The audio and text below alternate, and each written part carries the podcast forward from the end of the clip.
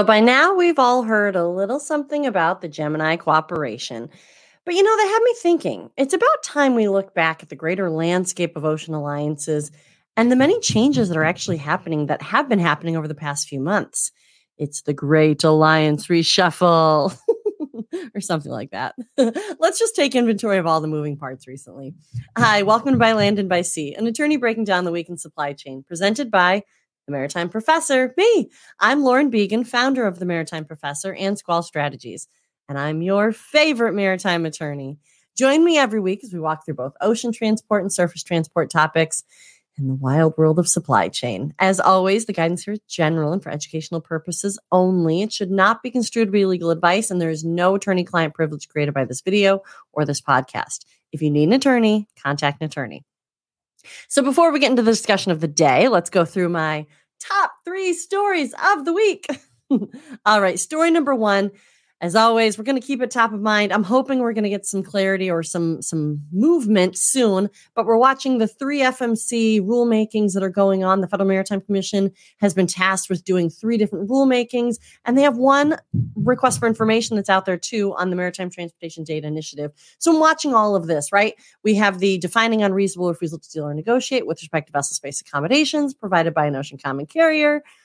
That last had movement July 2023 from the FMC, from the agency. Uh, we're also watching billing practices of detention demurrage. That last closed December 2022. There's some congressional stuff going on there, but the last thing that we got from the agency, uh, appreciably from the rulemaking side of it, was December 2022. So we're, we're, I'm hoping we get some movement there soon. And the one that we're still waiting on any language on, although albeit the FMC has said that they partially addressed this with the unreasonable refusal to deal or negotiate rulemaking, but that's the defining unfair, unjustly discriminatory methods. We're still waiting on language there. They said that they will be addressing the unresolved or the unaddressed pieces of that um, separately in this in a third rulemaking.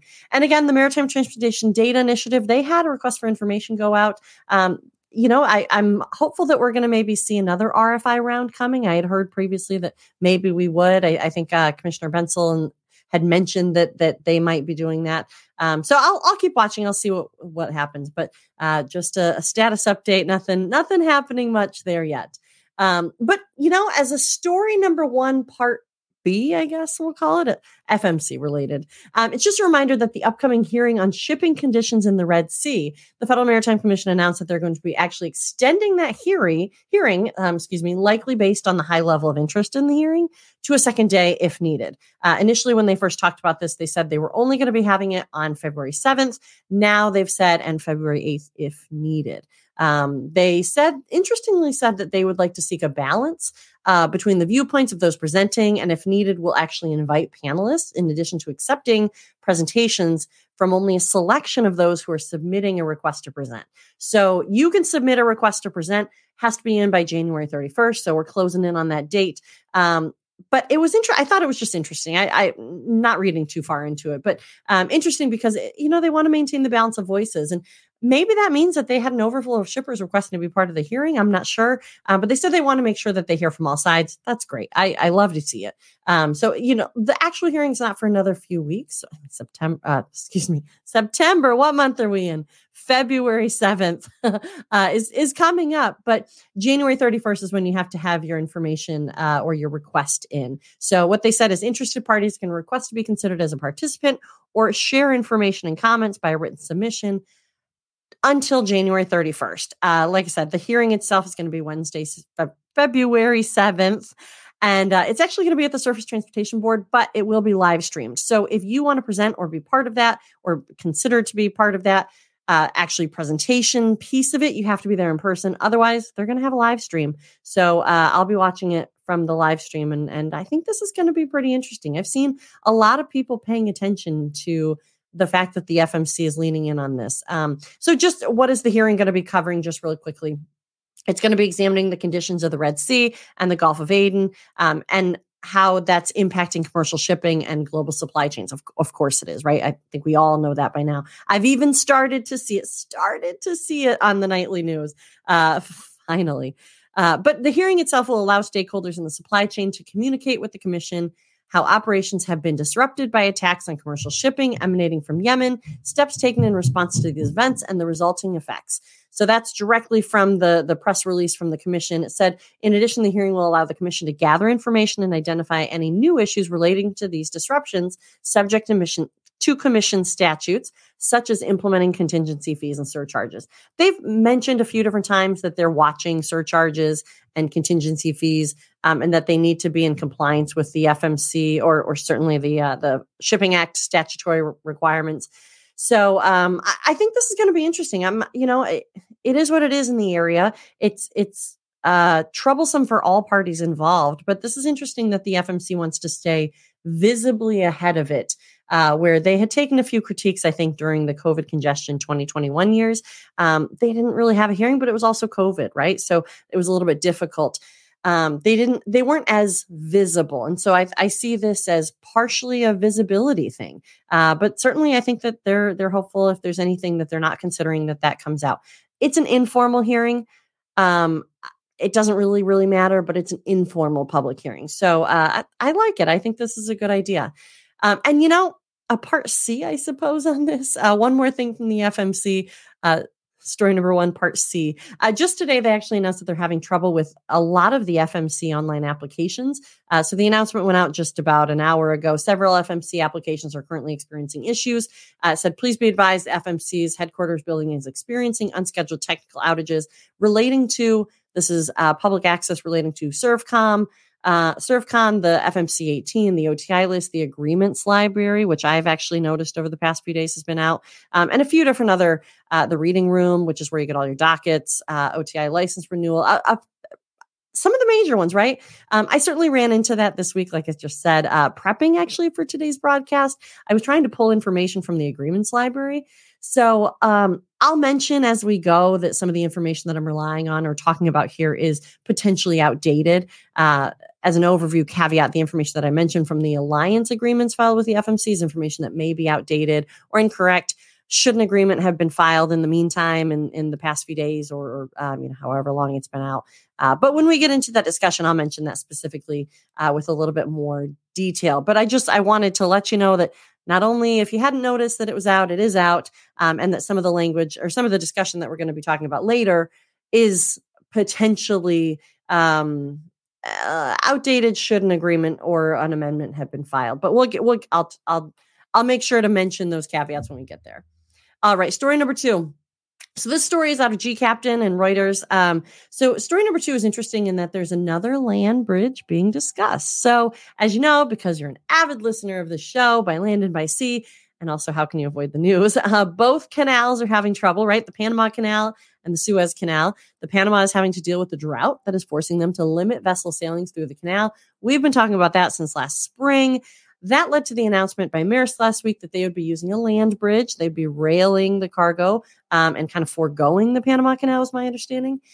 And now this week, um, with the Suez and the Red Sea attacks by the Houthis that are forcing many carriers to go the long way around Africa, uh, just this week, Hapag Lloyd announced that they would be offering a land bridge as well uh, for, this, for the Suez area. So Hapag Lloyd said that they would offer a land bridge through Saudi Arabia to help mitigate the impact of business. Um, I, you know, I'm actually really encouraged by the creative measures some of the ocean carriers are taking here. Uh, it's a long way around to go around South America. It's a long way around to go around Africa. I think it's great that they're trying to help mitigate the impacts of the movements of goods because it really is coming down to control like managing what you can control and what you can't control and I like to see the creative solutions. Um, you know, and everything's going to have their their trouble spots, and I think that you should, for any certainly for any of your business decisions, um, make your own decisions here. But I I think that it's it's interesting and it's great to have creative ideas come to the forefront here. Um, land bridges. I'd, I'd classify that as a creative solution. So I, I think it's cool. Um, and, and we'll see if it's helpful. I think that that's part of it is potentially being less disruptive, though there hasn't been a ton of disruption uh, other than the the initial delay when all the vessels had to go around. Um, but I, I don't know. I, I'm I'm still watching all of this. I, I think that it's um, interesting. The the like I said, the creative solutions happening here. Right, story number three is kind of tangentially related to story number two, in that it also discusses the Red Sea. Um, you know, I haven't gone too far into too many specifics on the Red Sea. There are certainly more expert people on geopolitical conflict, military intervention, and I don't really want to go too far into it because I want to stay on the ocean shipping, the kind of operational regulatory discussion side of it. But I saw this pop up this week and I thought, huh, now that's interesting. So, this week, a letter sent by four U.S. senators to the Biden administration was sent regarding the Red Sea.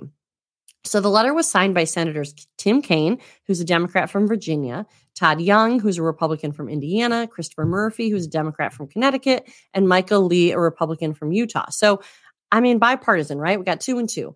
So, in the letter, it said that the senators actually condemn the repeated Houthi attacks against international cargo ships. Of course, they do, right? Of course, they condemn the repeated Houthi attacks against international cargo ships and U.S. military assets, protecting those ships in the Red Sea.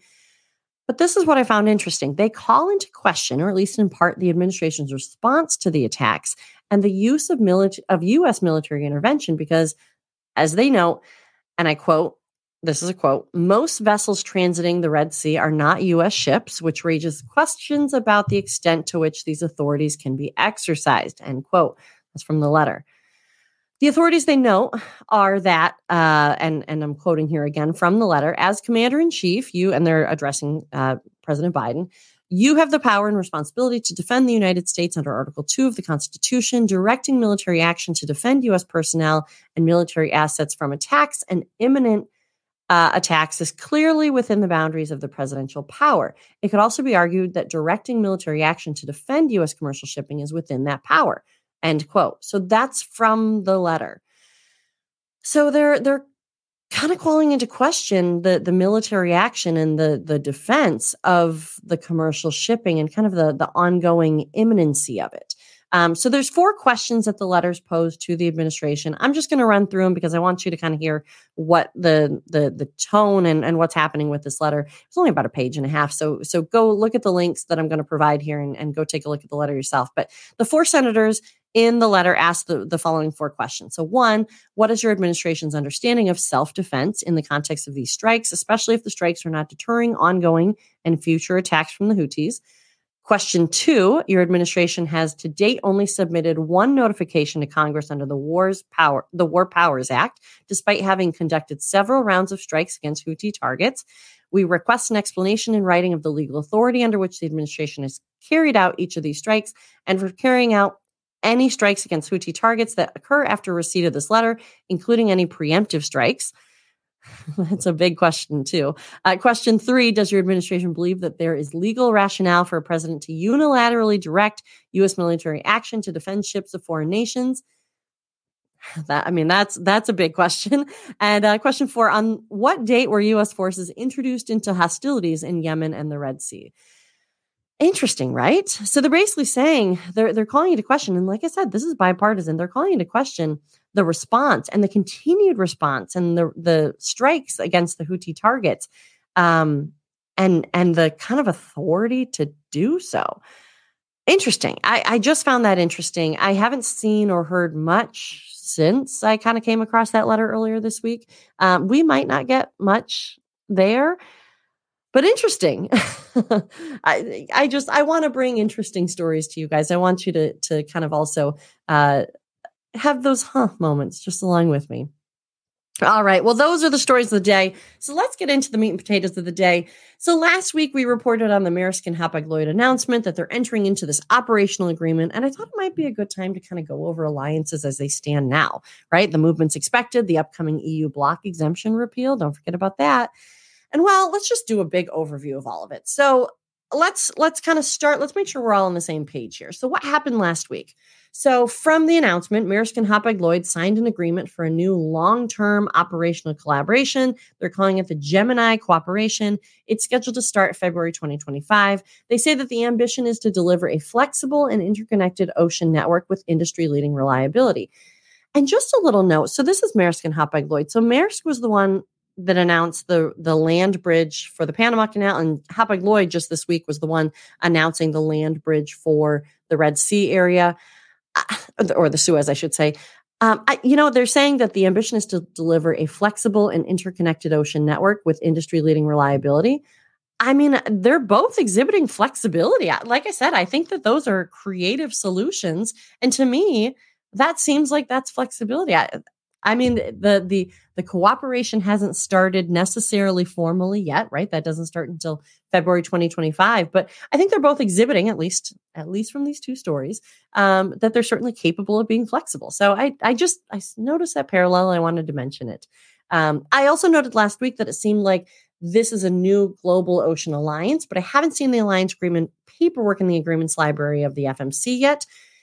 Maybe doesn't mean anything. Um, but look, that's why I keep calling it a long term operational collaboration instead of an alliance just yet. I've seen reporting saying that this is an alliance.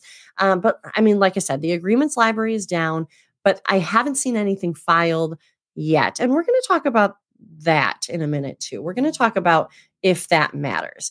Um, but regardless, like I said, I wanted to take a minute to refresh on what an alliance is and kind of maybe go over the requirements for fi- filing an alliance, as well as maybe a bird's eye view of what's currently out there. So, we've done an Alliance 101 before, so we're not going to go fully, fully into this, but I did want to make sure that everybody was kind of on the same page. So, what are alliances, anyways? Well, they're basically vessel pooling arrangements, right? They're kind of operational cooperations uh, with the use of vessel sharing. Um, one of the general purpose statements taken from one of the agreements has the purpose of the the alliance um, to be to authorize the parties to share vessels with one another, charter and exchange space on one another's vessels, and to enter into cooperative working agreements arrangements in connection with the parties' services and operations in the trade in order to improve efficiency, minimize costs, and provide high quality services to the shipping public. Um, so I mentioned that I, I, I borrowed that as uh, one of the purposes stated on one of the alliance agreements. And I also mentioned that the alliance, the, the agreements library of the FMC was down. Let me stop right there. All of these agreements that are filed with the FMC are publicly filed agreements, and you can go check out the specifics of them. They are filing these with the FMC, and they're available for you to look at as long as the agreements library website is is working. Um, but you can go check it out that you can see the different amendments that have been filed that have made modifications. Uh, but it's it's pretty interesting that you can just go see the direct language. You don't have to rely on uh, maybe the the secondary news reporting of it. You can go see what the actual intention in the agreements that are filed with the fmc were so, what does all this mean? Vessel sharing agreements is the pooling of ships, right? For a long time, the industry didn't make a lot of money. Hard to believe with with the past few years, um, but they didn't. And in 08, 09, 2010, they were lucky to be out of the red. So the company started looking at vessel sharing space to help streamline cargo movement. So, in describing what they are, sometimes it's also helpful to describe what they're not. So, what are what are what what's not part of an alliance? Trying to figure out how to appropriately say that. What is not part of an alliance? They're not a rate setting club. They're not allowed to talk about rates. They're not allowed to set rates. They are not allowed to collude on that level. Um, they're not a conference, right? So that was a previous structure of the shipping industry. But in 1998, a major overhaul of, of a deregulation happened and conferences went away. They were essentially like membership clubs. You had to pay dues and the conference set rates. We don't have that anymore. Um, but these alliances are, are more operational and more vessel sharing and nowhere near or they're not supposed to be rate determining. And i've i've seen that to be true. So how many alliances are out there and who's where? So currently right currently as of today there are three alliances. And so we have the Ocean Alliance, which is COSCO which includes OOCL, CMA CGM, and Evergreen Line. We have 2M, which is Maersk and MSC, which has announced, it announced last year that they will be concluding operations by January 2025. So they gave a two year notice on that. And then we have the Alliance, THE Alliance, um, which has Hapag Lloyd, ONE, which is Ocean Network Express, Hyundai Merchant Marine, and Yang Ming. So, like I said, as we know, 2M announced the cessation of their alliance January 2025. And actually, with the Gemini cooperation creation and announcement, it was said that Hapag Lloyd would actually be leaving the alliance, THE Alliance. Um, so, so let's get back to kind of the nuts and bolts here, right? So, how do these alliances get filed with the FMC? How do they start? What happens? So, global ocean alliances enjoy limited antitrust immunity for members of the alliance by filing an application and, and filing their agreement with the FMC and allowing 45 days to pass. So, while during that time it's actually obviously being reviewed by the FMC, but but 45 days, that's it. That's that's as long as the review happens here. So in that time, the FMC can ask questions that will toll or stop the clock. Uh, so that ultimately might extend these 45 days, but they can't indefinitely stop the clock, amounting to a denial.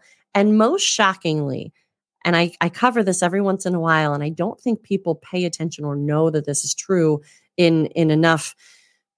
I, I just I, people don't really get this. The FMC does not have the authority to deny applications as they are approved so to speak, by the FMC during this 45 day period. So let me say that again. The FMC does not have the authority to deny these alliance agreements when they're filed.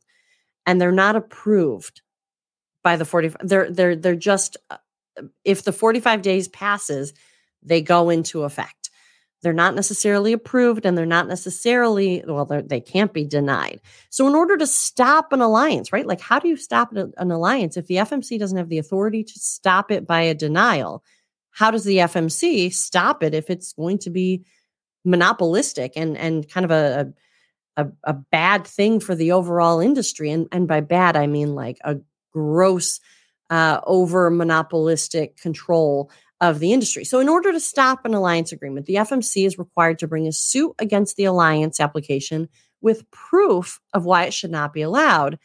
And that's their way of denying the application. They have to bring a lawsuit against the alliance or, or the agreement. Um, and it's not just the this alliance, but they have to. That's how they have to stop any of this stuff. They have to bring a lawsuit against it. So this needs to happen within 45 days of filing. Otherwise, after 45 days, it goes into effect, right? So that's one piece. We're not going to talk much about that, but I always like to bring that up that the FMC can't deny it. We talk about, oh, well, is the FMC going to deny this agreement? You'll see that sometimes in the media. They can't. They can't deny it. Um, they can they can ask questions and they can file an injunction as their way of denying, which is a pretty big hurdle. But going back to kind of some of the nuts and bolts. So why would an agreement. Why would an alliance actually want an agreement filed anyways right? So they want the these agreements are filed because of the limited antitrust immunity. So what does that mean? Limited antitrust immunity. So if the combining of the operational terms or, or vessels or any of this stuff amounted to an otherwise monopolistic activity, then their agreement being on file with the FMC provides them with limited antitrust immunity. So, limited immunity from an otherwise monopolistic activity, right? Or said another way, another an, an antitrust behavior. So, they're filing with the FMC to kind of protect against potentially Department of Justice or, or somebody going against um, using general monopolistic regulations and laws and, and statutes um, that they might otherwise be a foul of, potentially be a foul of. So, as a general statement, this has actually roughly been the same in Europe, and that was with the consortia block exemption regulation. It also provided limited antitrust immunity although this isn't like an apples to apples comparison, but we won't get into the de- the differences. We're really just kind of trying to to overview this and make sure that we're all on the same page. So the alliances filed with the FMC. Let's get back to the FMC side of things. What are those terms of expiration? So in general, they're not required to have an expiration date or even a reapplication of their agreement date.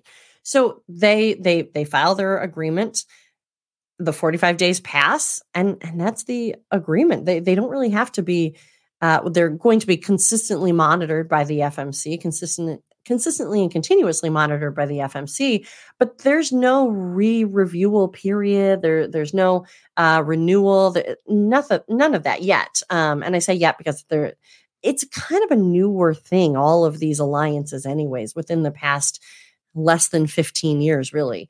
Um, so they're not required to have an expiration date or reapplication or renewal. So they are still subject to stringent monitoring. Like I said, they just don't need to reapply after a certain number of years. So Chairman Maffei actually once said on record at a U.S. Senate Commerce Committee executive session, I think it was August 2022, I think, um, that he said that he would actually welcome an expiration period uh, if that were to be created by Congress. And that was during the time, remember, August 2022. So that was over the summer when OSRA 22 had just been passed, right? It was went into effect June 16th of 2022. So it was right around that same time. So Congress kind of mulling about trying to decide how can we help ocean shipping and and the global movement of goods. Um, so uh, that was one of the things that came up was that look, he Chairman Maffei of the FMC said he'd welcome an expiration period if that were to be created. So, what are some of the actual expiration terms as defined in the actual agreement? So, like I said, there's no requirement for an expiration or really any of the specific terms, but the agreements do have some expiration language in them. And the, it's, this has been kind of the, the interesting piece to watch as the shuffles are starting. And this is where I need to have the caveat. I have not double checked this this week. Um, the agreement itself, so how agreements in the agreements library works is that you'll have the agreement initially filed, and then any amendments are then kind of stacked on top. So you'll still have the initial language, but then if there were any amendments filed, you kind of have to cross reference that um, because obviously that would take precedence for the most part, or it would be newer in time. Um, so again, none of this is legal advice. This is just kind of educational purposes, but for the most part, that's kind of how that works. So with the agreements library down this week, I can't check to make sure that there were no amendments made for terms of expiration, uh, but but I hadn't seen them in the last few weeks. So here's the expiration terms as they were kind of listed in the original agreement for these uh, these three different alliances. So 2M alliance expiration it had a 10 year term of the agreement with two years notice for leaving the agreement, but they can't submit that before eight years had passed. So that actually put us perfectly at 2025, and that's what we're expecting, right? So they gave two years of notice, and it was it was um, at least eight years since the initial agreement had happened. It gets a little technical, but but go back and look up these agreements if you want to see the actual specific language here. Uh, the Ocean Alliance agreement ex- expiration. So they had a preliminary ten year term where nobody was allowed to leave the alliance, and then after March 2027, originally that was five years, but then it was amended to reflect ten years. So um, after March 2027, a party could leave as long as they gave 12 months notice. Then after 2027, if nobody left, then the term was extended indefinitely with the 12 month notice still in play. So that's what's up on the uh, Ocean Alliance. Again, that can be amended uh, through an amendment filed with to the FMC. Um, but right now, it looks like March 2027 is kind of that like threshold year. So the alliance expiration, THE alliance, and this is the interesting one because this is where Hapag Lloyd is moving. So last I checked, or or moving out of, I should say. So last I checked, the alliance, THE, had a 13 year term with the right to withdraw on a 12 month notice, but not before the initial period, April 1st, 2030. So it's obviously 2024. So look, the FMC agreements library has been down. I can't say that enough. So take this with a grain of salt. This is this is potentially outdated information. So I haven't been able to confirm whether an amendment has been filed. And remember, they can amend these if they want because the types of terms or specifics of the terms are not mandated by the FMC. Rather, the filing of this agreement or these agreements for the limited antitrust immunity is why they're they're really filed for the most part. But this is a little interesting though, because technically, if I'm reading this right, and if an amendment hasn't been filed, Hapag Lloyd is leaving before that 2030 threshold. Um, but they are giving the 12 month notice. Again, these are all agreements that are are made within these alliances, right? So um, it's I it's just interesting. I'd like to look into this a little bit more, but but that's kind of I wanted to to let you know where where I was thinking. Um, I, I think that they'll probably remedy this just fine.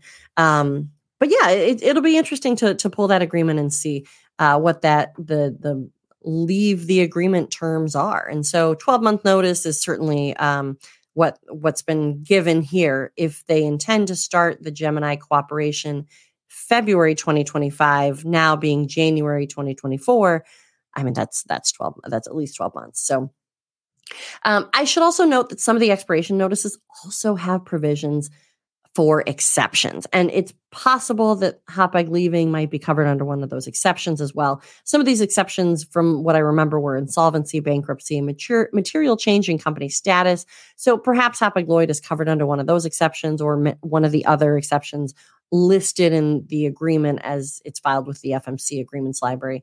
Um, so what is so that's what kind of alliances are generally the three that we have on file right now. So, what is this Gemini cooperation?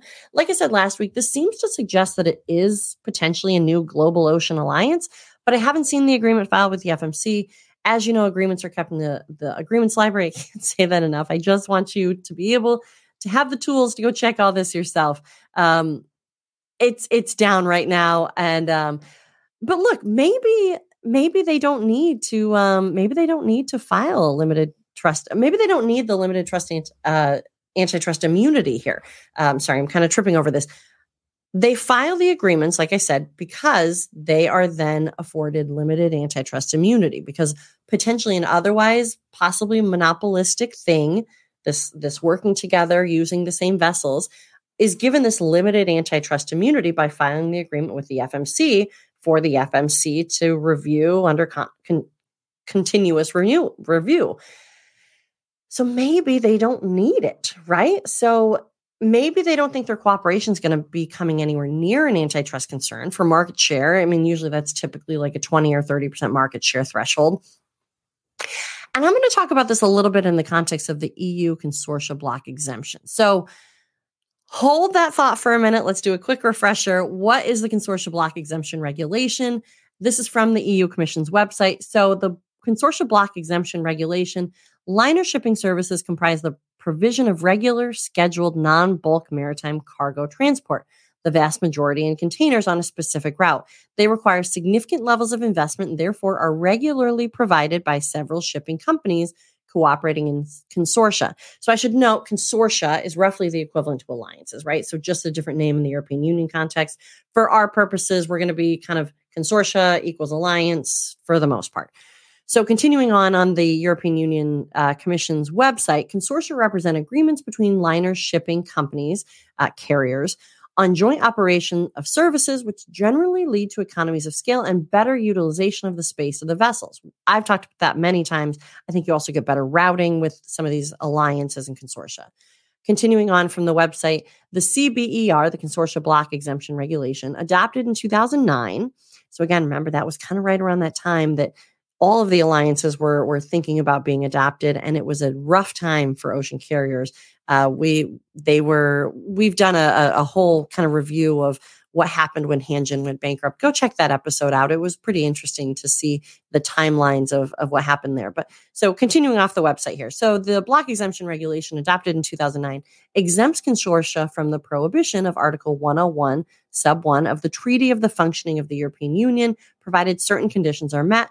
Those conditions are one, consortium may not contain hardcore restrictions, price fixing, capacity or sales limitations, accept capacity adjustments in response to fluctuations in supply and demand, allocations of markets or customers.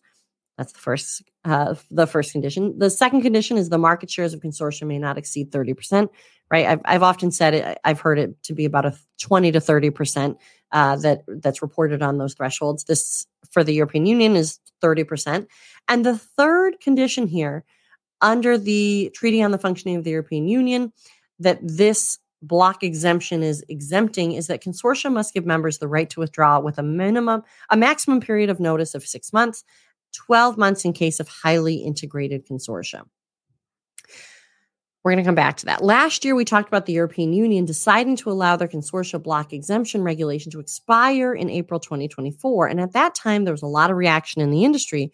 But one reaction that stood out to me was that of perhaps most of the Global Ocean Alliance agreements didn't even need antitrust immunity or antitrust protection from these block exemptions.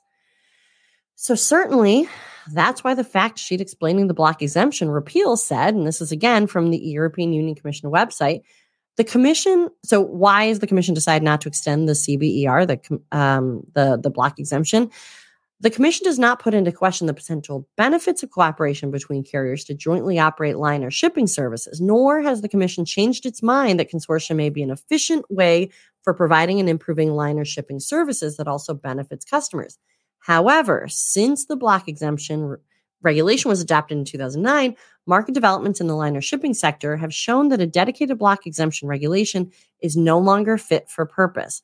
Overall, the evidence collected from the relevant stakeholders and market participants points toward the low or limited effectiveness and efficiency of the block exemption throughout the 2020 to 2023 period. I noted at the time, uh, right, that period that they chose, 2020 to 2023, that was an anomaly of, of three years. But they used those three years to determine that this repealing of this block exemption was appropriate. This third part is the interesting part here. Reading again from the website, given the small number and profile of consortia falling within the scope of the block exemption, the block exemption brings limited compliance cost savings to carriers and plays a subordinate role in carriers' decisions to enter into consortium. You're saying not many of these agreements actually fall within this block exemption. So that's what the European Union is saying. Not many agreements fell in the exemption anyway, so perhaps the block exemption might be redundant or unnecessary. And that was partly why they determined to not renew it. It wasn't that they repealed it, but they determined not to renew it. So the expiration of the block exemption, reading off the website, does not mean that consortia are prohibited in the European Union. It simply means that they are subject to the EU antitrust rules that apply to all economic sectors. So this was an exception, providing for that limited antitrust immunity. And that was the European Union. So now coming back to kind of that that thought maybe we won't see a Gemini cooperation agreement filed. Maybe the limited ships dedicated to the cooperation keeps it well below any antitrust monopoly threshold concerns. I don't know. I'm I'm just kind of thinking out loud here, I guess, but I'm curious, and I thought that you might be too. Um, I, maybe maybe this will be the next round of of alliances. Will be they're not concerned or they don't need that limited antitrust immunity, and and I certainly don't know. And and uh, just a, just a thought. I, I, don't know. Uh, maybe the alliance, maybe the agreement's on its way. Maybe it's already there. Uh, maybe it's because the agreements library is down that that I don't see it. So, pulling from the Hapag Lloyd website announcement, though, um, with Maersk, the new cooperation between Hapag Lloyd and Maersk will comprise a fleet pool of around 290 vessels and a combined capacity of 3.4 million containers. Okay, so like I said, with the the kind of let's let's pivot back to the expiration piece, right? So Hapag Lloyd leaving the alliance, THE alliance, that like I said, they are giving 12 months notice, as is otherwise stated in their agreement for notice of departure, uh, despite that initial 2030 can't leave period. But again, I wanted to check that with the agreements and um, with the agreements library being down, I couldn't see if there were subsequent amendments. Um, and I didn't want to go too far down, but but they they're complying with their own terms of this 12 month notice. Um, it also says, as a consequence of joining the cooperation, so Hapag Lloyd will leave the alliance at the end of January 2025. Right? That's what we're talking about. So that's the 12 month notice. Recall one of the conditions from the block exemption is that there must be 12 months in case of highly integrated consortia giving notice to their members to right to withdraw. So they're also complying with the block exemption, which is still in effect until April. April 2024 is when that block exemption will expire, but they're still complying with with those terms. Um, so you know, I I think that maybe they're simply going to be uh, amending their FMC agreement to allow for the early departure before 2030, if if that is what it still is. Um, at least it was previously mentioned in their agreement, like I said. And then Maersk and MSC, they had a two year um, expiration term, and they have certainly given those two years of notice um, for for their alliance cessation. So that was the 2M alliance. That's going to be concluding in January 2025. I said this last week, but when 2M announced their breakup, it was anticipated that there may be some follow on shifts to the other alliances. And like I've said a bunch today, the agreement members are not necessarily beholden to their agreements on file with the FMC forever. They, they're, they're, they need to comply with their agreements as they've as they've put on file uh, but they can they can file these amendments right? That's what i mean. They can submit addendums and amendments that modify the agreements that change some of their terms. So certainly the ability to leave an agreement is one of those things that could change if it hasn't already been filed as an amendment like i keep saying. Um, they made the terms of their agreements and so long as they submit amendments in due course they can do just that. There really isn't specific regulatory requirements on the context of those agreements. I mean i guess the thing is there could still be an injunction filed against an amendment. Uh, like I believe it still falls under those 45 days of, of a filing with the FMC. Um, but look, regardless of all the specifics, I don't want to go too far. We've already been talking about this for quite a while. This is for sure a maritime por- professor type educational training today. Um, and I shouldn't say training, but but overview, educational overview. Um, I, I wanted to give a brief overview of the alliances as we see them, kind of in in what's going to be happening in the next few months, what's going to be happening in the next 12 months, certainly. Uh, what's going to be happening before the change happens in April? Are we going to be seeing any changes or um, movements among the other alliances? We still might see some some movement of the other alliances, both in the alliance, THE alliance, and the Ocean alliance, um, despite those kind of can't move members until this time. I'll keep watching the amendments. I, I, I find it pretty interesting to to see the different uh, movements here and, and the different partnerships. So, if you or your company would like an overview training on global alliances or some other global ocean shipping topic, look, you're in luck. I do offer these trainings and webinars through my company, The Maritime Professor, and and I am currently booking out for early summer. I just wanted to mention that because I've gotten a lot of questions about ocean alliances generally and kind of the the basic parameters around them. Um, so, as always, the guidance here is general and for educational purposes. It should not be construed to be legal advice directly related to your matter. You need an attorney, contact an attorney. But if you do have specific legal questions, re- feel free to reach out to me at my legal company, Squall Strategies. Otherwise, for the non legal questions, the e learning, and general industry information and insights, come find me at the Maritime Professor. If you like these videos, let me know. Comment, like, and share. If you want to listen to these episodes on demand, or if you missed any previous episodes, check out the podcast by Land and by Sea. If you prefer to see the video, they live on my YouTube page by Land and by Sea, presented by the Maritime Professor. And while you're at it, check out the website, maritimeprofessor.com. So until next week, this is Lauren Beagen, the Maritime Professor, and you've just listened to By Land and by Sea. See you next time.